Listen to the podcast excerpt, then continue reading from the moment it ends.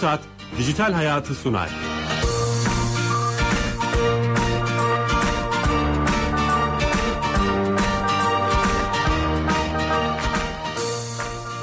Herkese merhaba, ben Bilal Eren.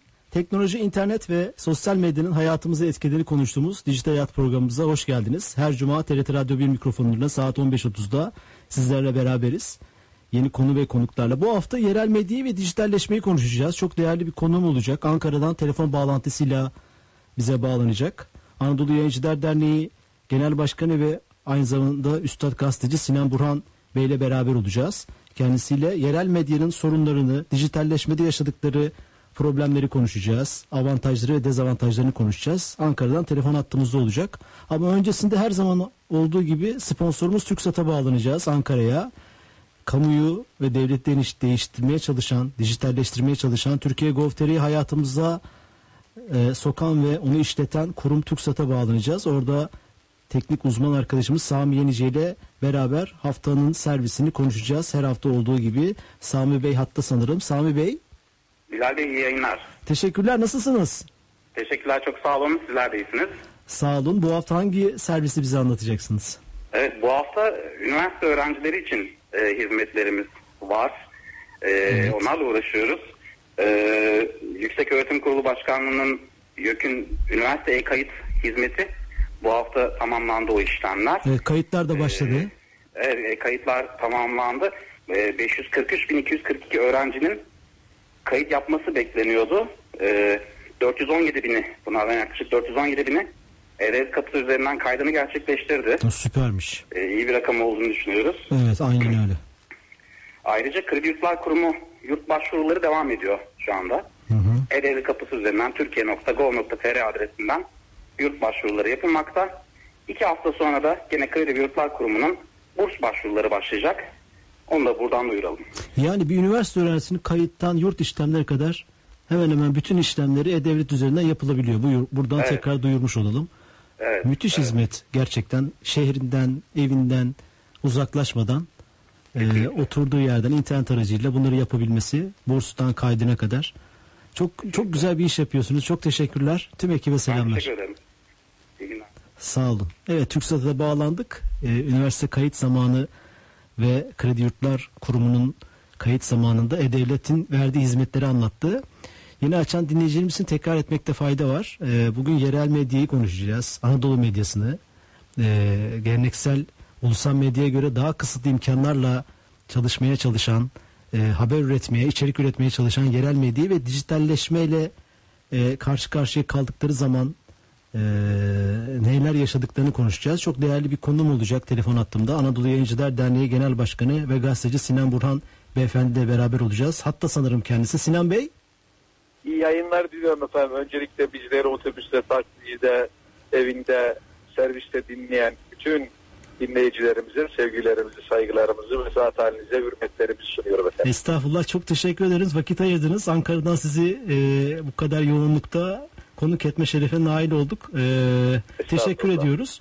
Tabii siz e, gazeteci kimliğiniz var, S T K kimliğiniz var. Aynı zamanda T R T Haber'de ve değişik kanallarda e, habercilik, televizyonculuk kimliğiniz var. Büyük bir tecrübeniz var ama daha çok yerel medyayla ilgili içinde olduğu için bir derneğin başkanısınız. Evet. Yerel medyanın içindesiniz. Özellikle bu dijitalleşmeyle beraber gelen, hayatımızın her alanına değen bir şeyle karşı karşıyayız. Ee, işte internetle, çevrim içi teknolojilerle.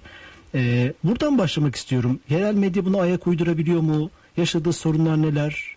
Ee, neler dersiniz? Şimdi e, öncelikle beni konuk ettiğiniz için çok teşekkür ediyorum.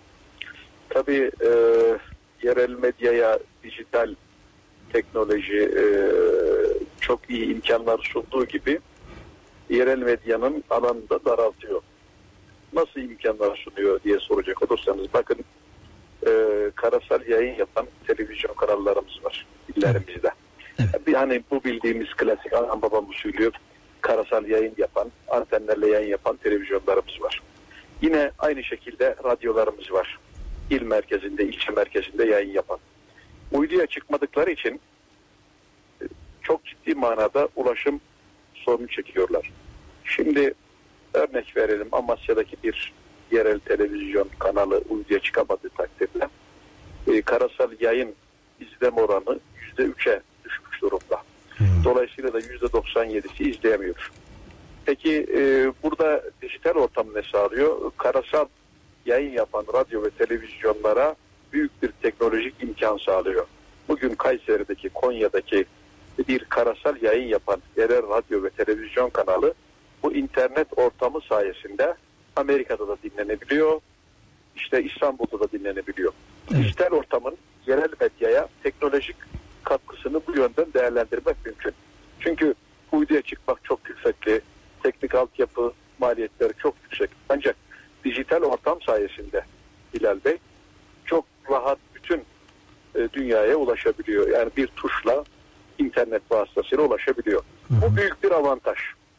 Fakat dezavantaj nedir diye soracak olursanız, şimdi efendim tabii televizyonlarda, radyolarda, gazetelerde istihdam edilen çok sayıda kardeşimiz var, basın emekçisi var.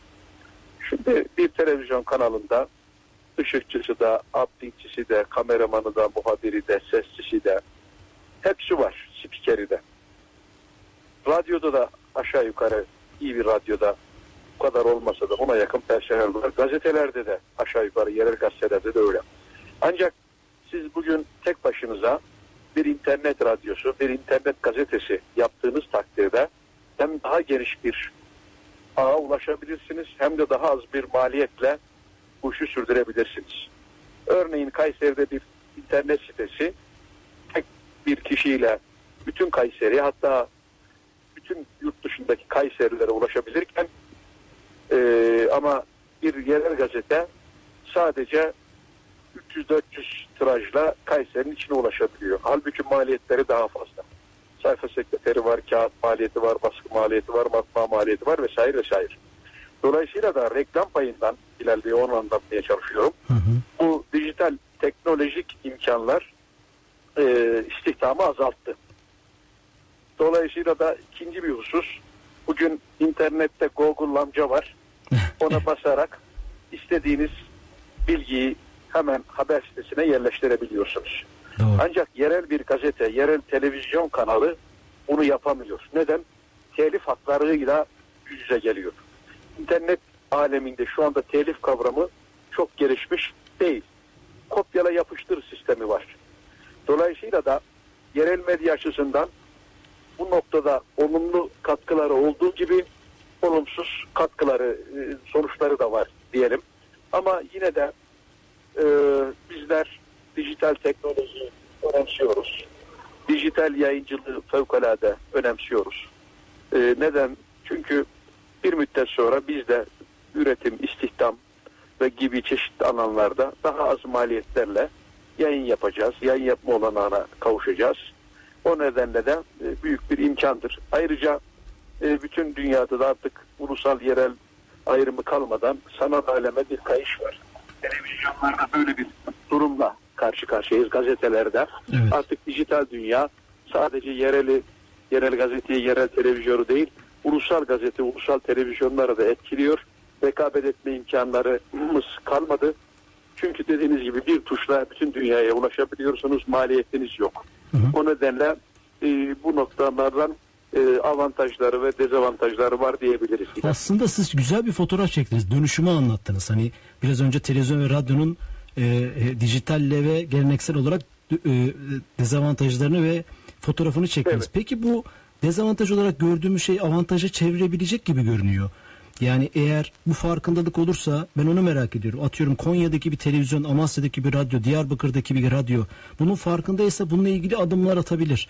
Ee, böyle bir farkındalık var mı? Yani avantaja çevirebilir. Dediğiniz çok doğru. Şimdi tabii yerel e, medyanın da e, tabii tanıtımını e, yapmak e, faydalı. Sonuçta T R T kamu kuruluşu, örnek verelim. Örnek üzerine gidelim. Örneğin Konya'da Kon Haber internet sitesi var. Kon T V'ye ait. Bugün Türkiye'nin ilk üç yüz e, şey içerisinde. Güzel. Sıralamada Alexa ve Google'da. Bu büyük bir nimet. Yani ilk üç yüze girmek. Yine işte Kayseri'de Kayseri News internet sitesi var. O da öyle. Şunun için söyledim bunları. Yerelere de biraz destek olalım. Onlar da bu işin farkındalar. Örneğin Konya'daki bu internet sitemiz şu anda Konya'daki kendi bünyesindeki gazeteden daha fazla para kazanır noktaya geldi. Hem daha az e, eleman çalıştırıyor. Hem daha çok kişiye ulaşıyor hem de daha fazla kar elde ediyor. Tamam, bunu elbette kullanmaya başladı yani. Tabii tabii tabii çok net. Yani bakın Türkiye'de ilk üç yüzde yer almak milyonlarca site içerisinde çok büyük bir imkandır, büyük bir başarıdır, fırsattır, şanstır. Bunu biz tabii elbette yaşadık, yaşıyoruz ama bu dönüşümü, değişimi sağlayamayanlar elbette dışarıda, oyunun dışında kalacaklardır. Bu e, çok amiyane tabirle işte bakkallar, süpermarket gibi evet. mağazalar büyüdükçe eğer siz bu değişimin dönüşümü sağlayamazsanız rekabet edemezsiniz. Aynen öyle yine, olacak. Yine ulusal gazete ve televizyonlar için de geçer. Bakın bugün e, evimizde bilgisayarımızın başına oturduğumuz zaman veyahut da kurumumuzda bilgisayarın başına oturduğumuz zaman gazete okumuyoruz artık. Gazeteleri bile internetten okuyoruz. Evet. Dolayısıyla da internetteki bazı gazete ve televizyon siteleri, video siteleri şu anda ulusal televizyonların bir kısmından daha fazla izleniyor. Ulusal gazetelerden daha çok okunuyor. Dolayısıyla da topyekin bir değişim ve dönüşüm süreci var. Şu anda yeni nesil, buna G kuşağı mı diyorlar artık, ne diyorlar? Z yeni kuşağı. Nesil, efendim? Z kuşağı diyorlar, evet. iki bin Z sonrası kuşağı. Doğumlular. Evet. Dolayısıyla da şimdi bunlar klasik anlamda böyle matbaa kokusunu duymadıkları için kağıt, dergi, işte ne bileyim gazete onlar için bir şey ifade etmiyor. Dolayısıyla da ister istemez bir dönem hatırlarsanız Babali'nin yokluğunda gazetelerden bahsedilirdi. Gazetelerin genel yayın yönetmenleri hem sayfa basardı hem harf dizerlerdi. Daha sonra dijital matbaa çıktı. O matbaa kokusu unutuldu. Bu da böyle bir şey. İnternet sektörü yeni bir gençlik, yeni bir e, müşteri, yeni bir haber anlayışı, yeni bir haber dili ortaya koyuyor. Dolayısıyla da bu ulusal ve yereli de çok yakından etkiliyor. Siz de yayının başında da söyledim. Yereller için şöyle bir imkanı var. Uyduya çıkamayan, karasal yayın yapan televizyon kanalları şu anda kendilerini ancak internet vasıtasıyla dünyaya tanıtabiliyorlar. İşte bugün Hakkari'de, Bingöl'de, Bitlis'te televizyon kanalı yok. Pahalı, uyduya çıkamıyor. Karasal dahi yok yani. Hı hı. Ama şu anda internet televizyonculuğu başlamış o illerimizde. Bu da bir imkandır. Ne ya? Külfeti az. Fazla bir çalışan ihtiyacı da hissetmedikleri için yavaş yavaş teknolojinin imkanlarıyla internet televizyonculuğu kurulmaya başlanmış. Artık bu arada yeri gelmişken mesela RTÜK İhsal yayıncılık, karasal yayıncılık ihalesi yapmak istiyor. Bence bu ihale de çok gereksiz hale geldi. Neden derseniz mobil I P tabanlı yayıncılık gelişti. Şu anda insanlar karasaldan yayın izlemiyorlar. Bir müddet sonra uydudan da izlemeyecekler. Neden? İnternetten, işte cep telefonlarından, yeni teknolojik imkanlarla buralardan yayınlar gelişmeye başlayacak. Dolayısıyla da eskiden Ankara'nın Dikmen'inde, Şentepe'sindeki kulelerden yayın verilirdi. Karasal antenlerle, eski klasik antenlerle yayın alınırdı. Şimdi bu kulelerin hepsi boş. Doğru. Niye? Uyduya çıkmış. Uydudan insanlar evine çanak koymuşlar. Uydudan yayın alıyorlar. Bir müddet sonra bu çanakların da kalkacağını düşünüyorum. İnternet televizyonculuğu, mobil I P T V tabanlı televizyonculuk daha da gelişecektir. Dolayısıyla da bu teknolojinin eski klasik yayıncılık yapanlar açısından dezavantajları olsa da yeni gençlik bakımından, yeni e, girişimciler bakımından büyük imkanları var. Yeni oyuncuları kazandırabilir. Çok cüzi maliyetlerle piyasaya yeni gazeteciler, yeni haber siteleri ortaya çıkabilir. Ancak buradaki temel sıkıntı şu. Şimdi gazete ve televizyonlar, özellikle televizyonlar, radyo televizyon üst kurulu tarafından çok net biçimde denetleniyor. Evet. Gazetelerde mahkemeler tarafından denetleniyor. Ancak sosyal medya, dijital medya ya da bu tür haber sitelerinin denetlendiği yer yok. Dolayısıyla da ciddi manada bir an önce bir internet kanunu çıkması lazım. Bugün internette çıkan herhangi bir haber doğru ya da yanlışlığına bakılmadan piyasada dolaşmaya başlıyor. Arkasından haber yalanmış, yanlışmış deyinceye kadar bir karakter suikastıyla, karakter infazıyla insanlar perişan oluyor. Dolayısıyla da internet alanında da ciddi bir kanuni boşluk var. Bunun düzenlenmesi gerekmektedir. Yeri gelmişken tabii yerel medyadan da Bilal Bey ben bahsetmek Belki isterim. tam tam burada e, geçen haftalarda Alman Başbakanı Merkel e, internetin de bir Birleşmiş Milletleri olması lazım e, standartlarına oturması için gibi bir cümle etmişti. Bunu buna referans olabilir yani bu söylediğiniz şey. E, Vallahi tabii Merkel'in bugünlerdeki açıklamaları, bunun çoğunu beğenmiyoruz ama bu açıklamaları faydalı olabilir. Fayda.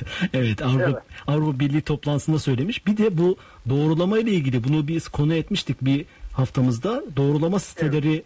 yavaş yavaş. Belki dernek olarak sizin de bu konuda e, bir üst kurul gibi, üst akıl gibi şöyle, doğrulama sitesi yapabilirsiniz. Böyle bir proje. Şimdi tabii tabii bu dediğiniz doğru Bilal Bey de. Fakat Türkiye'de sen kuş rüzgar arkandan gelen sisteme hakim. Şimdi bakın doksan dörtlü yıllarda televizyon kanalı nasıl kuruldu? Devlet bir yasa çıkartıp da bir televizyon kanalı kurdurtamadı. T R T yasasıyla televizyonlar yayıncılık yapıyordu. Dolayısıyla da yeni bir yasaya ihtiyaç vardı. Yeni yasada çıkmayınca ne yaptı? Ahmet Özal e, Almanya'dan Star Box televizyonuyla korsan yayıncılık yaptı. Şimdi bir durum ortaya çıktı. Arkasından da işte Star, e, Kanal altı vesaire televizyonculuk aldı yürüdü. Arkasından da RTÜK kuruldu. Dolayısıyla da önce koştuk, arkamızdan geldi. Türkiye'de de bu yaşanacak acı tecrübeler, insanların yaşamlarıyla ilgili yalan yanlış haberler, karakter suikastleri, dezenformasyonlar, sosyal medyadaki troller, sahte hesaplar, bunların hepsi insanların canını yakan, mutlaka düzenlenmesi gereken hesaplar. İnsanlar canı yanmadan, hani bir musibet bir nasihattan iyidir derler. Mutlaka herkesin bir şekilde bu sosyal medyada canı yanacaktır. Ünlü bir iletişimci McLuhan mıydı? Ma Mike, evet, McLuhan. Öyle diyor ki bir gün herkes işte on beş dakikalığına herhalde meşhur olacak diyor.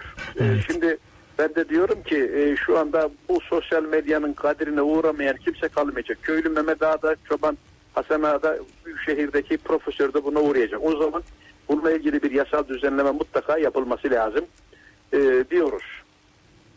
Önden gidiyor arada, yani teknoloji e, e, bütün tabii, o standartların tabii, önünde gidiyor. Çok çok önde gidiyor. Dolayısıyla da bununla ilgili biz dernek olarak da e, çalışma yaptık. İnternet medyasıyla ilgili bizim de üyelerimiz arasında internet yayıncılığı yapan gazeteler, televizyonlar, radyolar var. Evet, onu merak ediyordum. O, dernek çalışmalarınız aslında. Tabii tabii tabii. Bizim dünyamızda o e, dediğim gibi internet gazeteleri, internet radyolar, işte internet televizyonları da var. Çünkü mecburen yeni Ee, imkanlar ortaya çıktı. Biz de kendimizi ona göre geliştiriyoruz, dönüştürüyoruz. Onların sorunlarını da ilettik. Ancak e, mesafe almakta çok güçlük çekiyoruz. Ya şöyle düşünelim. Ee, bakın Türkiye'de yıllardır televizyonculuk var. T R T ile birlikte başladı. Radyoyu bakarsanız daha eski. Daha RTÜK kanunu daha yeni çıktı. Dolayısıyla da bu internet kanunuyla ilgili düzenlemenin bir an önce yapılması lazım ama biraz zaman alacak gibi gözüküyor. İnternet Öncelikle... yayıncılığı kanunu mu Sinan Bey? İnternet... Evet efendim. Evet, evet efendim. Bakın bir örnek vereyim. Şimdi gazetelerin basın kart alması ile ilgili bir şey var. Doğru mu efendim? Kriter var. İşte iki yüz on iki basın sigortasını yapıyoruz. İşte belli bir bekleme süresi var. Belli bir yayın süresi var. İşte makale ya da televizyondaki programlarınız, haberleriniz yayınlanınca basın kart alırsınız. İnternetteki bu uygulamada boşluk var. İnternet, diyelim ki bir yerel gazete üç yüz tirajlı ama bir yerel internet sitesi üç milyon tirajlı olabilir. Ancak bunun kanunu olmadığı için sarı basın kartı noktasında sıkıntılar var. Başka bir konu, mesela internet yayıncılığı ile ilgili olarak destek yok. Bugün yerel gazetelere basın ilan kurumu resmi ilan veriyor. Elbette versin, biz karşı değiliz. Ancak televizyonlara mesela resmi ilan verilmiyor. Hı hı. Televizyonlara üstelik de reklamlarından pay alınıyor. yüzde üçtür RTÜK payı.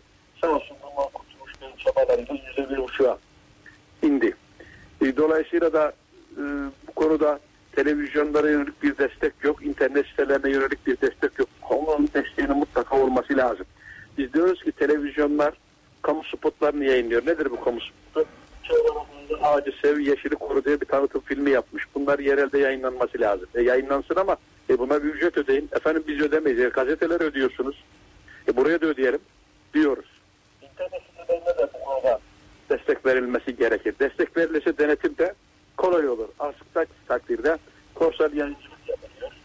Ondan sonra insanları tehdit eden şantaj e, yayınlar yapıyorlar. Ondan sonra yalan yanlış haberlerle, şantaj gazeteciliğiyle, sosyal medya ve internette bu çok yaygın. Anonim yayıncılık evet. yapılıyor bir de Sinan Bey. Şimdi Kon T V adı belli, sanı belli, yeri Aynen belli. Ee, internet anonim yayıncılığa da çok uygun. Efendim, Aynen efendim, aynen öyle. Başka bir şey daha var. Şimdi televizyonlarda ilgili de sıkıntı var. Şimdi platform kanalları var. Bilal Bey, yeri gelince biraz da yerel medyayı da içine koyalım. Sadece dijitali konuşmayalım. Lütfen. Dolayısıyla da şimdi bak, platform kanalları var efendim. Platform kanallarında Nihat Hatipoğlu sohbeti yapılıyor. Ben biraz bunları çok basit bir dille anlatıyorum. İzleyicilerimiz anlasın. Altında gergedan boynuzu sat, tozu satılıyor. Affedersiniz, cinsel içerikli bir ürün satılıyor. Bu nerede yapılıyor? Platform kanallarında. Adresi var mı? Yok. Ondan sonra bir bakıyorsunuz, gösterime yeni girmiş filmler yayınlanıyor. Telif hakkı kavramı var mı? Yok. Bakın bizim bir arkadaşımız telif hakkı yüzünden Ajda Pekkan'ın klibini yayınladı diye altı ay hapis cezası aldı, yatıyor. Bir klip yayınladı diye. E kardeşim, bu şu anda TürkSat üzerinden yayın yapan platform kanalları var. Bir bakıyorsunuz Yeşilçam T V, bir bakıyorsunuz Dilek Şaban T V oluyor. Aynen böyle. Şimdi bunların sahipleri belli değil. Bunların çalışanları belli değil. RTÜK e, herhangi bir ödeme yapmıyorlar. Telif kavramı bunlarda yok. Üretim yok, istihdam yok, vergi yok. Halbuki sizin de belirttiğiniz gibi Kon T V televizyonu bugün yüz yirmi tane çalışanı var. Vergisini veriyor, rütük payını veriyor, ekonomiye katkı veriyor. Telif mecbur ödüyor. Sinema eseri yayınlayacaksa, müzik eseri yayınlayacaksa bunları veriyor. Ancak platform kanalları bunu ödemiyor. Ayrıyeten de bu platform kanalları yurt dışından yayın yapıyorlar. Almanya'dan yayın yapıyor, Azerbaycan'dan yayın yapıyor. Bununla ilgili Sayın Başbakanımıza bir dosya verdik, Sayın Binali Yıldırım'a, sağ olsun ilgilendiler. Şu anda ciddi bir adım da atıldı. Birkaç tane böyle kaçak platform kanalı kapatıldı. Yerel medyayı mutlaka desteklememiz gerekir Bilal Bey. Hı hı. Yerel medya milli ve yerlidir. Neden önemlidir? Örnek verelim. Yerel medya hiçbir zaman ara rejim arayış içerisinde olmaz. Mandacılığı kabul etmez. Sayın Cumhurbaşkanımızla biz e, yirmi bir Mart'ta bir görüşme yaptık yerel medya mensupları olarak D İ E'nin başkanlığında. Burada Sayın Cumhurbaşkanımıza dedik ki, Sayın Cumhurbaşkanım, yerel medya kamusal yayıncılık yapar. Yerel medyadan mandacı olmaz. Yerel medyadan darbeci olmaz. Yerel medyanın güçlendirilmesi lazım. Bakın yirmi sekiz Şubat sürecinde bütün ulusal gazete ve televizyonlar tek bir gündemde, irtica gündemiyle bir iktidarı devirdiler. O tarihlerde biz ne dedik? Kardeşim, milli iradenin yanındayız, hükümetin yanındayız. Bizler elbette cumhuriyetimizde, demokrasimizde barışık insanlarız ama bu irtica olayı doğru değil dedik. E bakın on yedi yirmi beş Aralık sürecinde bize yüz kırk iki televizyon kanalı Cumhurbaşkanımıza gittik, destek verdik, dedik ki bu bir darbedir. Sağ olsun Cumhurbaşkanımız da bizi kabul ettiler. on beş Temmuz sürecinde Cumhurbaşkanımızın Marmaris'te yayınlanamayan konuşması bizim Kon T V televizyonunda yerel bir kanalda yayınlandı. Çok Başbakanımız çok, tarafından ödül aldık. Çok ilginç bir şey söylüyorsunuz. Yerel medya neden darbeci olmaz? Efendim, yerel medyanın için darbeci olmaz. Yerel medya milli ve yerlidir. Örnek verelim. Yerel medya Kıbrıs meselesine Türkiye'nin güvenliği olarak bakar. Ulusal medya Yunan bakanlar sirteki oynadık mı oynamadık mı diye bakar. Yerel medya Ramazan ayında oruç, sakız orucu bozar mı diye bir magazin gündemi yapmaz. Ulusal medya bunu yapar. Yerel medya tavuktan kurban olur mu diye yapmaz. Niye? Bu topraklara bağlı, bu millete bağlıdır. Örneğin biz Ermenistan'la Azerbaycan arasındaki meseleye ne deriz? Ermenistan, Azerbaycan iki devlet bir millet deriz. Ama ulusal medya, bazı ulusal medya diasporanın gözünden bakar Ermeni ve Azerbaycan arasındaki e, kavgaya. Dolayısıyla da biz bu topraklara bağlıyız. Bunun toprakların diniyle, kültürüyle, medeniyetiyle, cumhuriyetiyle bizim bir sorunumuz yok. Ama sermayesi yurt dışında olan, kökü yurt dışına bağlı, Kurtuluş Savaşı'nda İngiliz-Alman mandacılığı savunan, yine şu anda da yine aynı İngiliz-Alman-Amerikan mandacılığını savunan medya tipleri var. Buralardan reklamdırlar. Kaynaklarını buradan yani aldıkları için. Yani dışarıdan gelen bir sermaye Konya'da, Amasya'da, Diyarbakır'da bir televizyon almaz, bir gazete almaz. O yüzden yerel kalır mı demek istiyorsunuz? Aynen öyle efendim. Dışarıdan gelen bir sermaye Türkiye'nin ekonomisini, siyasetini ve kültürünü belirlemek için büyük televizyon kanalları alırlar. Son dönemde yapılan dizilere baktığınız zaman, yapılan yayınlara baktığınız zaman yavaş yavaş bizim milli ve yerli kültürümüzün bozulmaya yüz tuttuğunu, çok büyük bir kültürel saldırı altında olduğumuzu rahatlıkla söyleyebiliriz. Hatta şunu da söyleyebilirim. Muhafazakar kesim dediğimiz belli hassasiyetler olan insanlar bile bu kampanyadan etkilenerek belli ahlaki değerlerini maalesef erozyona uğruyor. O yüzden televizyonların, ulusal gazete ve televizyon şey radyoların yapmış olduğu kültürel e, soykırım diyelim biz buna. Kültürel emperyalizm E, toplumu inanın savaş kadar sıkıntıya sokuyor. Çok, Dolayısıyla da çok, çok ilginç bir şey konu aslında. Bunu başka bir programda mutlaka size ulusal medya temsilcisiyle yan yana getirip bunu konuşturmak isterim. Yani ulusal hayır, yerel medya çok çok keyifli, ayrı bir konu. Ee, tabii programın sonuna geldik. Zaman kısıtlı. Ama hem e, yerel medyanın dijitalleşmesinin avantaj, dezavantajlarını fotoğrafını çekmiş oldunuz, hem de derneğinizin temsil ettiği kurum şeyi, e, değerleri çok güzel anlatmış oldunuz. Daha yani, girizgahtaydık bile. daha, daha, daha, evet, bitti maalesef. Ee, ben teşekkür e, ediyorum çok, efendim, ben size bu fırsatı verdiğiniz için. E, biz teşekkür ediyoruz. E, sizi mutlaka hem derneğinizi hem sizi Twitter'dan, Facebook'tan takip etsin dinleyicilerimiz. Yerel medyanın bir savunucusu olarak çok teşekkür Tabii ediyoruz efendim, Sinan Bey. Sinan Burhan adresinden takip etsinler Bilal Bey'le, bu vesileyle takipçimiz artsın, daha çok kişiye mesaj verelim. Siz de bu içerikleri, aslında bu tartışmaları ve görüşlerinizi hem derneğinizden hem Twitter adresinizden kişisel zaman zaman takip ediyoruz. Lütfen açıklamalar yapın, duyurular. Biz de takip edelim sizi. Efendim çok teşekkür ediyoruz. Hiç yapmamıştık ama bu bize ilham verdi. Ara ara yapalım bunu efendim. Sağ olun. Çok teşekkürler. Saygılar, zaman ayırdınız. Teşekkür ederiz. Efendim. Kolay gelsin. Evet. E, yerel medya ve dijitalleşmeyi konuştuk. E, Anadolu Yayıncılar Derneği Genel Başkanı Sinan Burhan Bey ile e, başka bir şey daha konuştuk. Yerel medyanın öneminden bahsetti. Topraklara, vatana, millete, ülkeye bağlılığından bahsetti. İlginç açıklamaları oldu. Ee, bir başka programda aslında bunu da konuşmak istiyoruz. Ee, hem TürkSat'a bağlandık hem kendisine bağlandık ve e, dijitalleşmeyi konuştuk. Özellikle Z kuşağının teknolojiyi kullanmadaki e, ve çevrim içi teknolojileri kullanmadaki sayılarını ve farkındalığını anlattı. Gazetenin, televizyonun ve radyonun e, giderek değişmesi gerektiğini e, söylemiş oldu. E, haftaya yeni konu ve konuklarla beraber olacağız. E, her cuma olduğu gibi. Ee, teknik masada Zahide Arel, yapımcımız Kenan Bölükbaş bizlere çok destek oldu, kendilerine buradan teşekkür ediyorum. ee, Dijital Hayat T V'nin geçmiş bölümlerini YouTube adresimizden youtube nokta com slash dijital hayat tv adresinden, kanalımızdan izleyebilirsiniz. Dilek Kolay yüz otuz dört haftadır yayın yapıyoruz, her hafta yeni bir konu ve konuklarla. İyi hafta sonları diliyorum, hoşçakalın.